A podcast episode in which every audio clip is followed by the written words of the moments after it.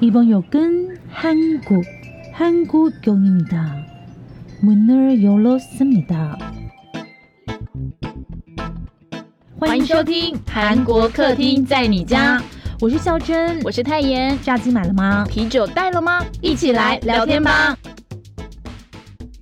欢迎收听韩国客厅在你家。今天是二零二三年六月二十六号星期一的新闻小读报，我是孝珍，我是泰妍。今天就不跟你们多说了，我们决定直接来新闻小读报。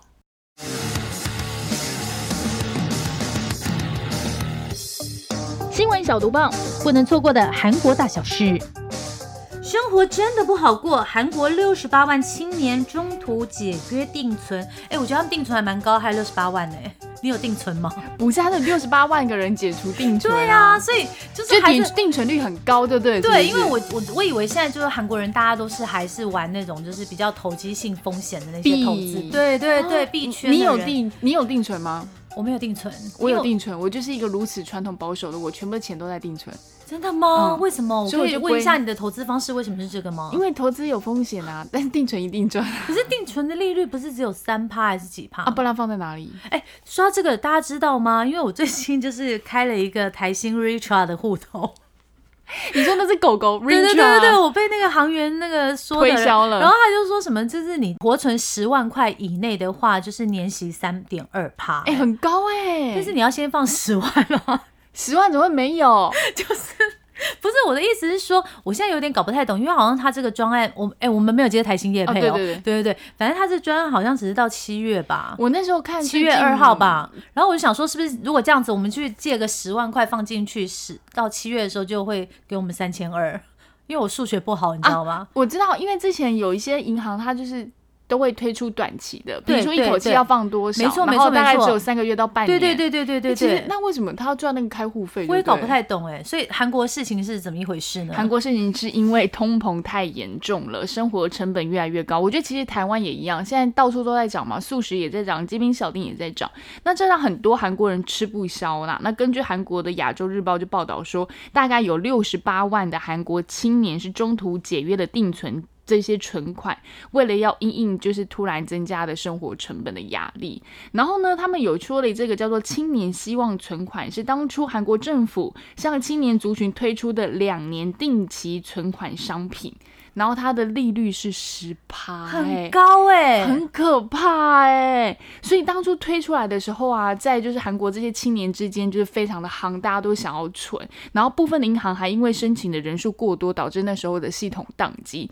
那时候其实政府预测大概是有三十八万人会申请，结果实际上是有超过大概将近三百万人来申请。这个真的很高，十趴很夸张，没有这种台湾曾经也没有十趴过吧？不知道，我不知道，我不是那个年代的人，我们都。听粉们，你们应该也没是那个年代的。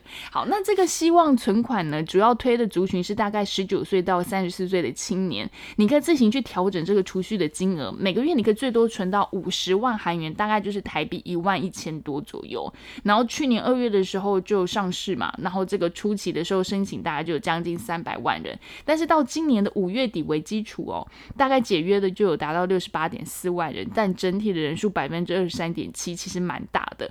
如果我们拉到刚刚有讲到十九岁到三十四岁嘛，整个年龄段来讲的话，年龄越大的中途解约的越低。我觉得因为可能本身的储蓄也比较高啦，所以在因应这些成本上升的状况之下，也比较有相对应对的能力。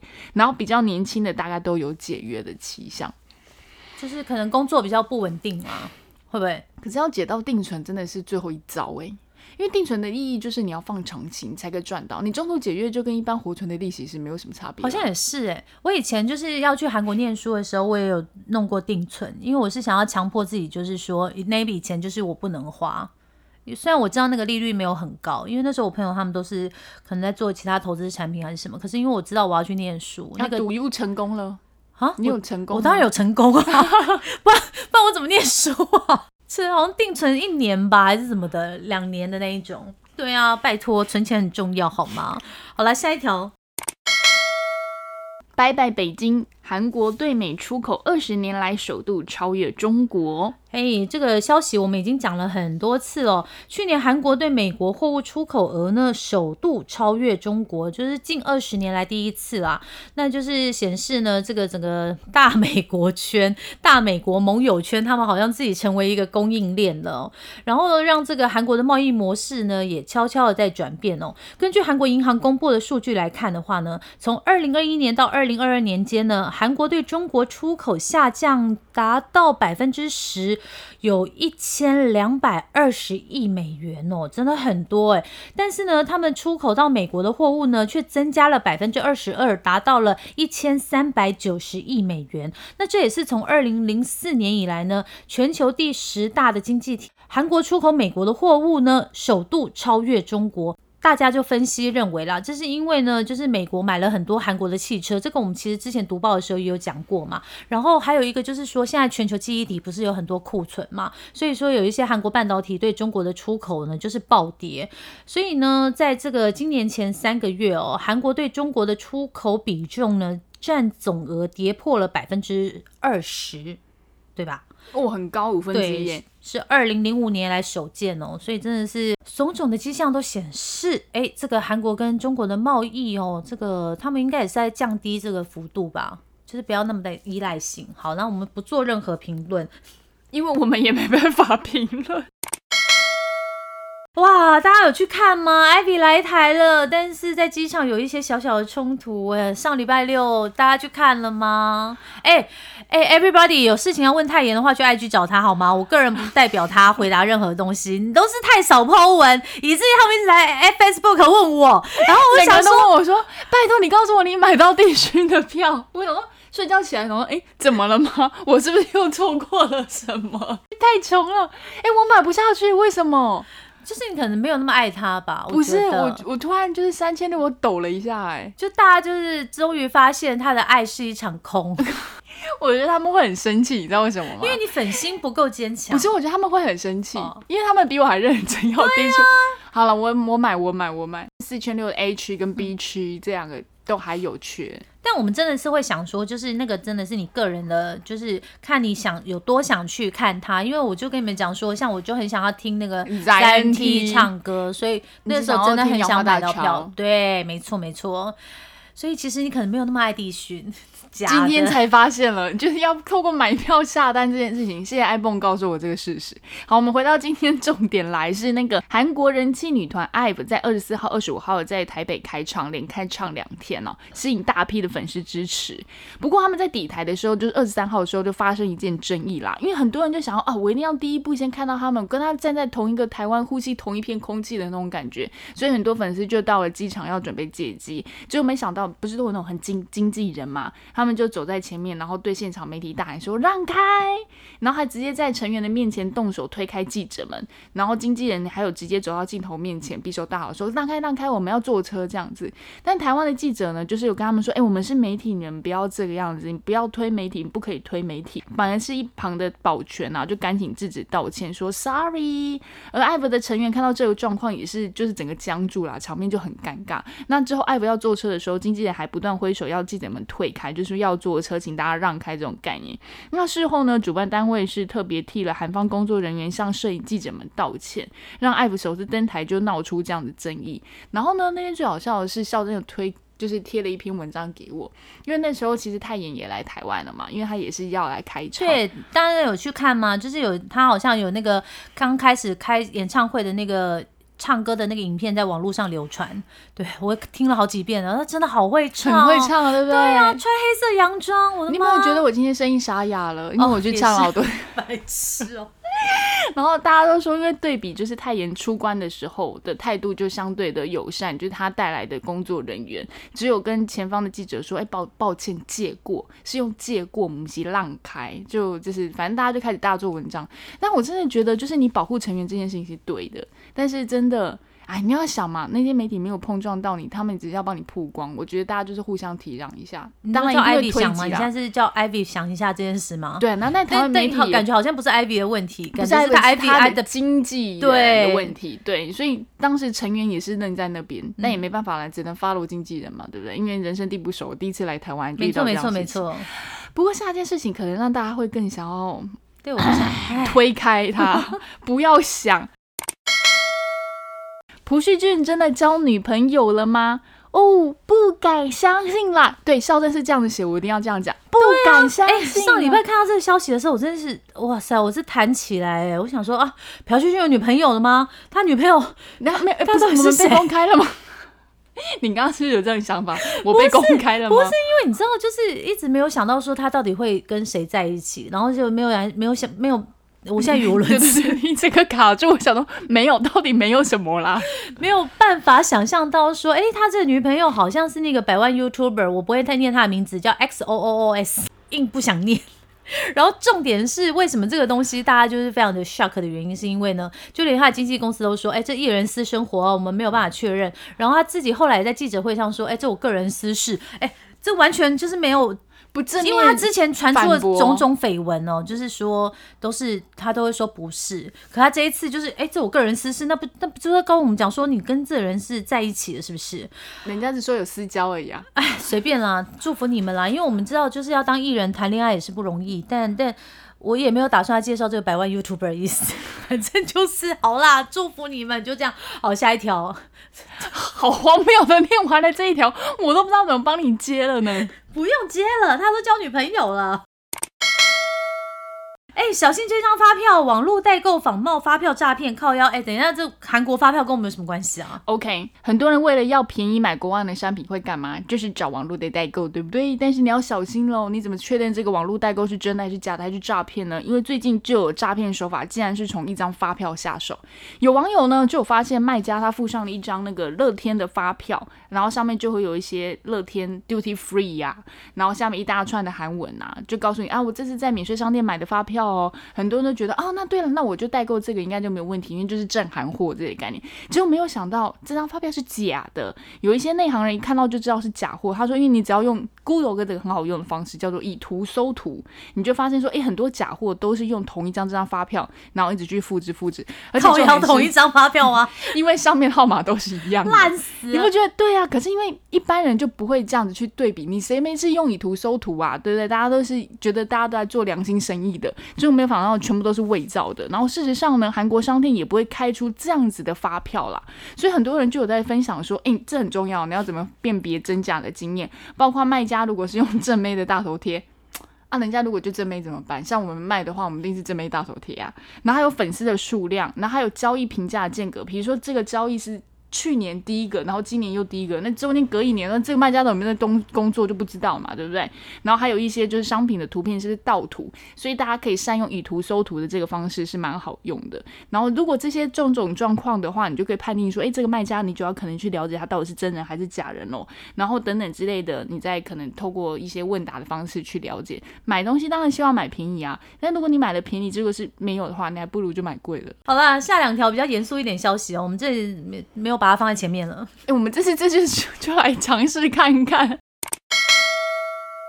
韩国总统访问越南，加强稀土资源合作。哇，稀土哎、，对，大家知道吗？韩国总统尹锡悦呢，上个礼拜刚刚结束越南的这个国事访问哦，他在这个河内呢见了越南国家主席武文赏。好。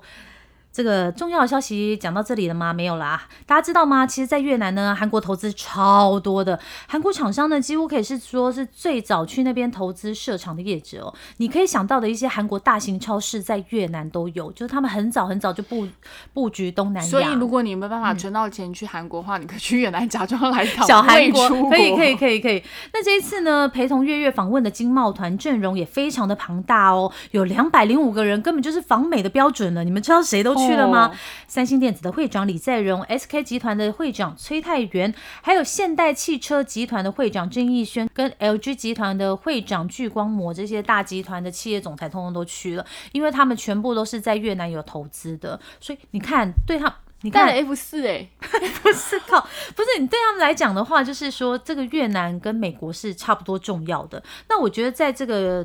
韩越双边会谈里面比较特别的是哦，他们决定在越南设立跟这个稀土类开发有关的核心矿物供应链中心，加强这些核心矿物供应链的合作。其实这也是因为韩国对中国稀土的依赖超过百分之七十啊，一旦呢，如果中国把这个稀土武器化的话，韩国就会变得很紧张，因为稀土是一个非常非常重要的资源，特别是在做一些应该是半导体吧，我也不知道。我觉得还有一个很特别的是哦，韩国政府呢决定要对外经济合做基金的这个支援额度呢，从之前的十五亿美元呢增加到二十亿美元哦。截至到二零三零年为止呢，要向越南提供超过四十亿美元的有偿援助，就是说他们会集中支援这个越南的科学技术核心啊，然后还要通过财团提供一些无偿的援助，未来会提供三千万美元展开两国的共同研究。其实我觉得这个是有一点回到我刚刚说，其实，在越南来说的话，韩国已经算是一个大国了，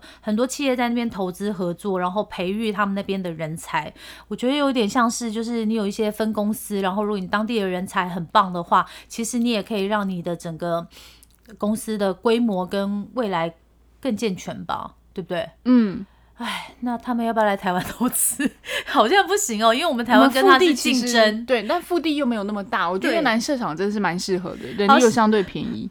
下一条严肃的新闻是，萨德防空系统通过环评，将在韩国铺好铺满。其实我本来真的以为他们只有要铺设这个几句萨德而已，但是没想到说可能要铺满，对为了帮助韩国抵抗这个朝鲜的威胁呢，美国在六年前在韩国部署了萨德防空拦截系统嘛。那后来事情大家都知道了，因为萨德，所以中国就是 keep up 啦，然后还有限韩令。但是呢，韩国国内其实也是一直有反对声音的哦、像当地居民呢，他们就说萨德产生的这个电磁波呢会。就是有害人人体，所以就要求韩国军方要撤除这个军事部署。可是呢，韩国法院在一二审都判这个居民败诉哦。就算说现在已经是告到最高法院了，诶，最高法院还是说没有这个电磁波没有事情哦。所以呢，一直告告告告告到今年五月的时候呢，韩国宪法法庭呢也回绝了撤除这个萨德的请愿书。环境评估显示呢，萨德系统的电磁波呢对健康产生的风险呢其实是没有什么危害的。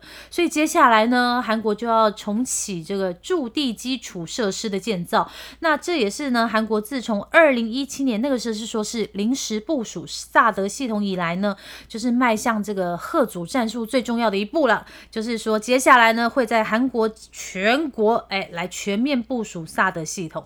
好，那在这里来跟大家介绍一下萨德系统是什么哈？它是用来击落这个来自朝鲜的短程跟中程飞弹。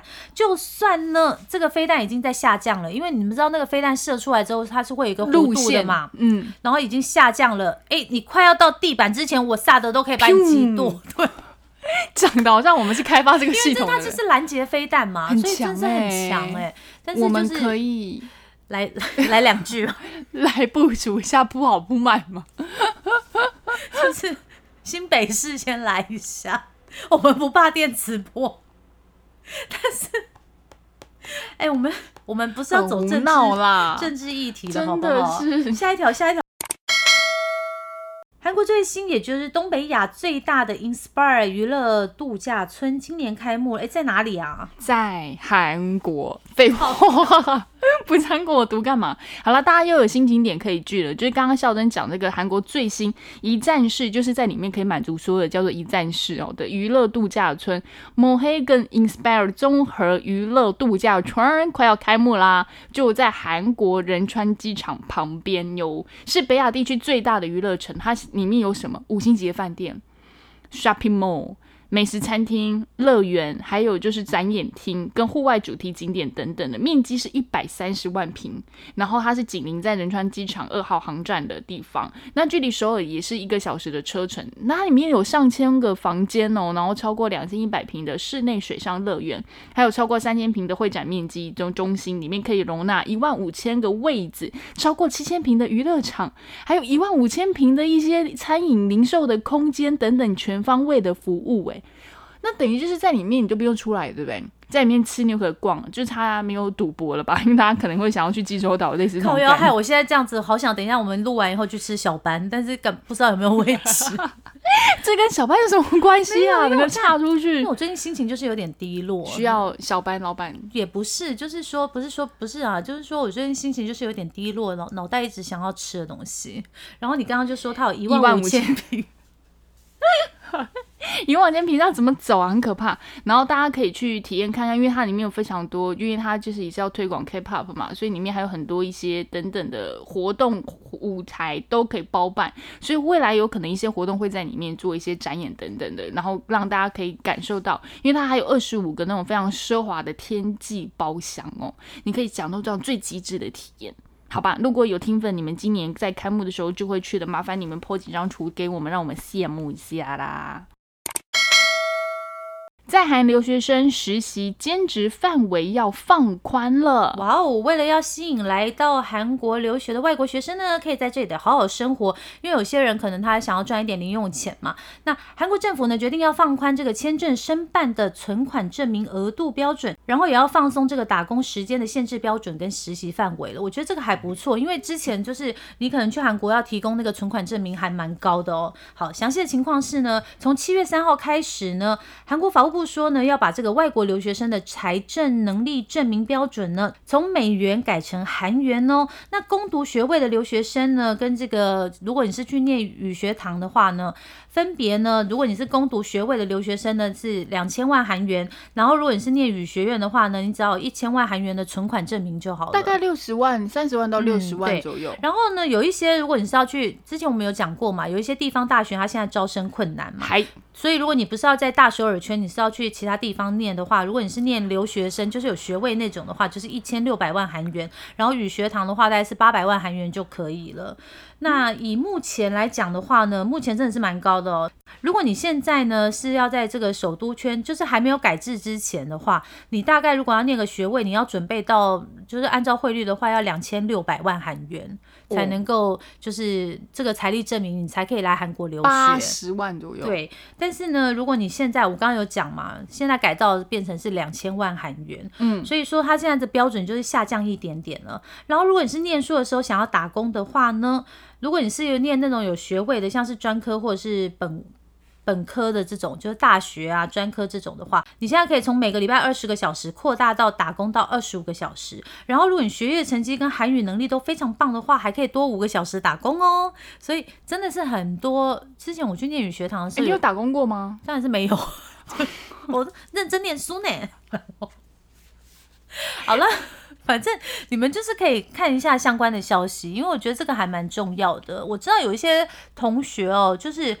嗯，存钱是比较辛苦，所以他们可能那个财力证明还是过那个坎，哎、要蔡妍撑很久先借我十万，我要弄个财力证明，哎这种感觉你懂吗？嗯就是你先汇十万到我户头里，我打出那个嘿，六十万的证明以后，然后才能够去申请学校嘛。嗯对对对对啊，有些人是这个样子啊。然后再汇还给你。对对然后我懂我懂，借一下放一对对对，下这个，借一下，就像有些人去买房子的时候，可能他也会说，哎、先来个两百万挡一下，嗯，就是他是为了要有一个存款证明，有些人会这样不。过说到这个，我们最近公司里面蛮多，就是可能刚毕业没多久，工作一两年那种弟弟妹妹嘛，他们都最近要辞职，你知道去哪里吗？去韩国念语言学校、欸，可是他们这样为什么啊？就是他们喜欢，而且你知道那天最好笑的是，我跟一个妹妹聊天哦，然后她很年轻嘛，因为可能刚毕业大概两三年，不超过四年了。那我就他就说他喜欢韩团，那我就那他一定会喜欢什么？呃，NCT 啦的 Boys，就是那我们都念不到。他竟然跟我说他喜欢 Super Junior，我就这么老，Super Junior 在混的时候你在哪里？对呀、你在哪里？你跟我念 Super Junior。他跟我说真的，他喜欢 Super Junior，而且我真的在想说，他说他新团没办法。我说嗯，可是你不就是年轻的妹子吗？而且他们这样子的话，不是，我就觉得他们学韩文的话，他们就是其实我跟韩国特派讨论过一件事情，因为韩国特派他是来到台湾念书的，然后嗯像我们上次回去的时候，我们就有聊到，他说他那个时候来到台湾念书，是因为刚出社会，他还不知道这整个世界运转的方式，他有点。没有办法承受那个就是整个在职场的那个压力，所以他就想要先中途停一下，然后来到台湾念书，然后缓一下。我有时候在想，有时候去念语学堂的这些人是不是也是这个样子？就是说。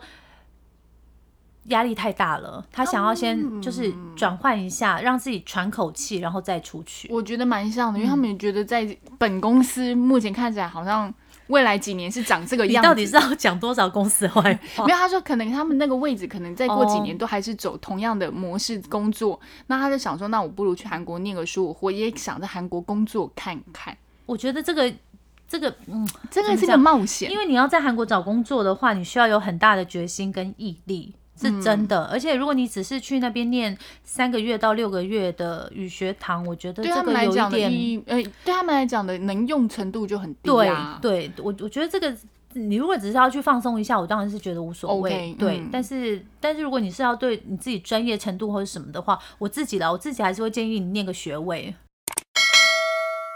今天最后一条新闻了，金惠秀跟赵寅成合作的新戏，哇塞，这艺名也太 low 了吧！神鬼海底捞是要吃火锅吗？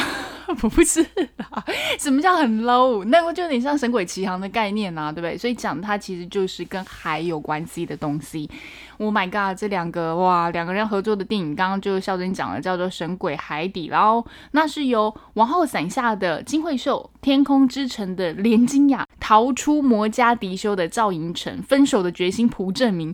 猎手命令的金钟寿，还有 Sweet Home 的高敏世等等非常华丽的演员阵容哦，斥资了一百七十五亿韩元打造的这个旷世巨作电影。那到底在讲什么呢？这个海底捞，他是在讲说呢，在化学工厂开始要进到一个和平的海岸村之后，让原本在海中捕捞的这些海女们失去了工作。那为了要谋生而寻找各种方法的春子，这个春子女主角就是金惠秀演的，她就发现了呢，我只要打捞丢进海里里面的走私品，我就可以获得了非常高额的报酬，所以她就开始要走进这个走私世界，她就跟那个海女领袖真淑，也就是连金雅饰演的。这个角色提出了诱人的计划，等于是这样一个女生要一起来联手，开始走进了走私品的世界。那即使知道这是非常危险的工作呢，但是两个人为了生计，还是决定说，嗯，就要拼一下。结果没想到他们就遇上了这个全国的走私王，也就是赵寅成饰演的叫做全上市。之后呢，他们陷入了更大的一个走私计划当中。但我觉得最有看头的是，大家可以去看一下哈，这个剧照，你就会发现。哇塞，这是金惠秀吗？他在里面的头发 Q 到一个哇，我觉得很像狮子。就是大家可以去看一下非常破格的演出哦，整个装扮我真的不知道该怎么形容，麻烦你们自己一定要去看一下，因为真的非常震撼。那金惠秀欧尼也有说哦，这个赵春子呢是他饰演过最粗俗的角色。他说在扮演这个人物的时候，觉得非常有趣又开心，在合理范围内要怎么展现这个庸俗的模样，非常难得能够遇到这样的角色。然后他驱使他原始的本能之后，才可以诠释的一个人物，我觉得非常非常的有趣。看他这个画面，我就很想要看，这出我一定会看。七月的时候会在台湾上映，请大家一定要去烫一个他这个头发，他那个是不是有点像以前大家会说那个大波浪啊？但我觉得你不觉得很像那个漫画叫什么凡尔赛玫瑰？对，奥斯卡的发型。对了，凡尔赛玫瑰讲出来凡尔赛玫瑰的人应该有一点年纪喽。啊？什么？啊？好了，以上就是今天的新闻小读报，那就先这样喽。星期三有特辑，拜拜。